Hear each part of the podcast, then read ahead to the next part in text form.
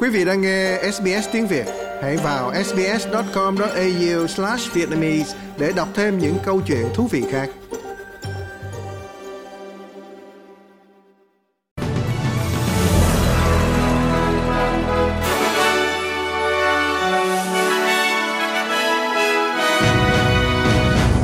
Thưa quý vị, bản tin nhanh gồm những tin chính nổi bật sau đây.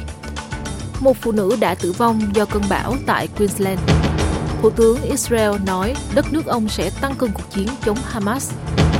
Và Philippines giải cứu và hồi hương 27 người Việt có nguy cơ bị bán.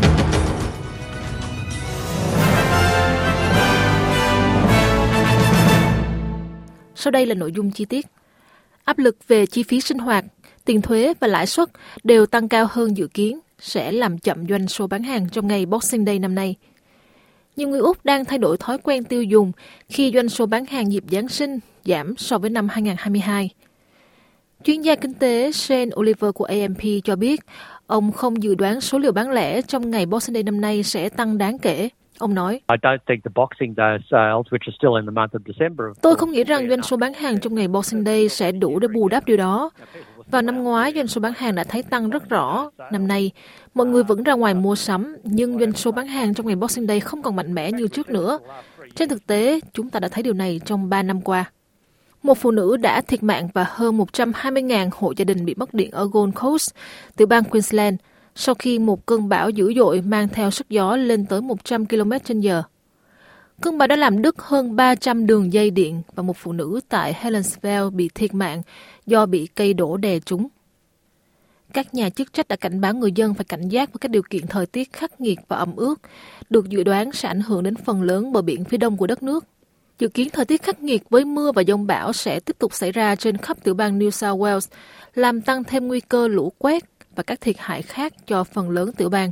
Người dân Queensland có thể dự kiến thời tiết khắc nghiệt hơn với dông bão và dự báo mưa trên phần lớn tiểu bang. Và dự báo sẽ có nhiều mưa hơn ở Melbourne, với lượng mưa từ 5 đến 10 mm. Thời tiết ẩm ướt ở phần lớn miền đông nước Úc có thể sẽ tiếp tục ít nhất cho đến tối mai, và sau đó nguy cơ dông bão sẽ giảm đi đáng kể trong cuối tuần này. Israel và Hamas đã đột ngột dừng việc từ chối đề xuất của Ai Cập về việc chấm dứt chiến tranh. Trước đó, Ai Cập được cho là đã đưa ra kế hoạch ngừng bắn ở Gaza nhằm thả tất cả con tin Israel và một số tù nhân Palestine bị giam trong các nhà tù của Israel. Thủ tướng Israel Netanyahu đã gặp quân đội Israel ở Gaza và nói với các thành viên đảng Likud của ông rằng Israel sẽ tăng cường chiến dịch chống lại Hamas trong những ngày tới. Nga đã chuyển giao chính trị gia đối lập đang bị bỏ tù Alexei Navalny đến một trại giam ở Bắc Cực. Trại hình sự IK-3 nằm ở Kharp thuộc vùng Yamanenes, cách Moscow khoảng 1.900 km về phía đông bắc. Đây được coi là một trong những nhà tù khắc nghiệt nhất ở Nga và nhiệt độ mùa đông tuần này được dự báo sẽ giảm xuống âm 28 độ C. Người phát ngôn của Alexei Navalny, Kira Yamish cho biết Nga đã chọn cách ly ông ta trong một nhà tù cách Moscow gần 2.000 km. Ở đó rất lạnh và thậm chí hiện tại vào thời gian này, ánh sáng ở đó chỉ kéo dài 2 giờ mỗi ngày. Điều kiện môi trường ở đó tồi tệ hơn nhiều so với trước đây ở vùng Vladimir gần Moscow. Vì vậy, từ quan điểm này, họ chắc chắn đang cố gắng cô lập Alexei. Số người chết vì trận động đất mạnh nhất Trung Quốc trong nhiều năm qua đã tăng lên 149 người và hai người vẫn mất tích.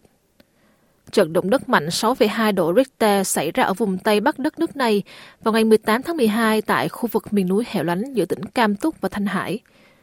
Truyền thông nhà nước Trung Quốc đưa tin Cam Túc phải gánh chịu hậu quả nặng nề của trận động đất. Hơn 200.000 ngôi nhà đã bị phá hủy, trong đó 15.000 ngôi nhà có nguy cơ sụp đổ và gần 1.000 người bị thương. Tin Việt Nam Philippines trong tuần này đã giải cứu và hồi hương 27 công nhân Việt Nam, những người được cho là sắp bị những kẻ buôn người bán cho một công ty có trụ sở tại Cebu, theo Cục Di trú Philippines cho hay. ABS CBN News dẫn lời Ủy viên và di trú Norman Tansinko cho biết trong một thông cáo rằng các nạn nhân buôn người đi cùng với người quản lý người Trung Quốc, hai tài xế người Philippines và một phiên dịch viên người Philippines. Nhóm người này đã bị chặn tại nhà ga số 2 của sân bay quốc tế Ninoy Aquino vào ngày 31 tháng 10 và Cục Di trú Philippines đã hủy thị thực lao động của 27 nạn nhân này và đưa hầu hết họ về nước. Cục này không cung cấp thêm thông tin chi tiết về công ty hoặc loại công việc mà những người Việt Nam bị buôn sang Philippines tham gia. Theo Cục Di trú Philippines, hiện có 7 người Việt Nam nữa đang chờ hồi hương. Philippines là một trong những điểm đến của những đường dây buôn người Việt Nam và một số nước láng giềng sang để bán trên các sòng bài, chuyên tổ chức cá cược trực tuyến.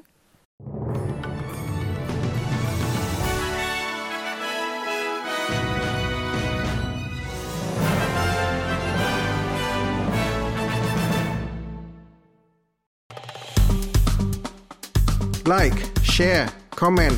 Hãy đồng hành cùng SBS tiếng Việt trên Facebook.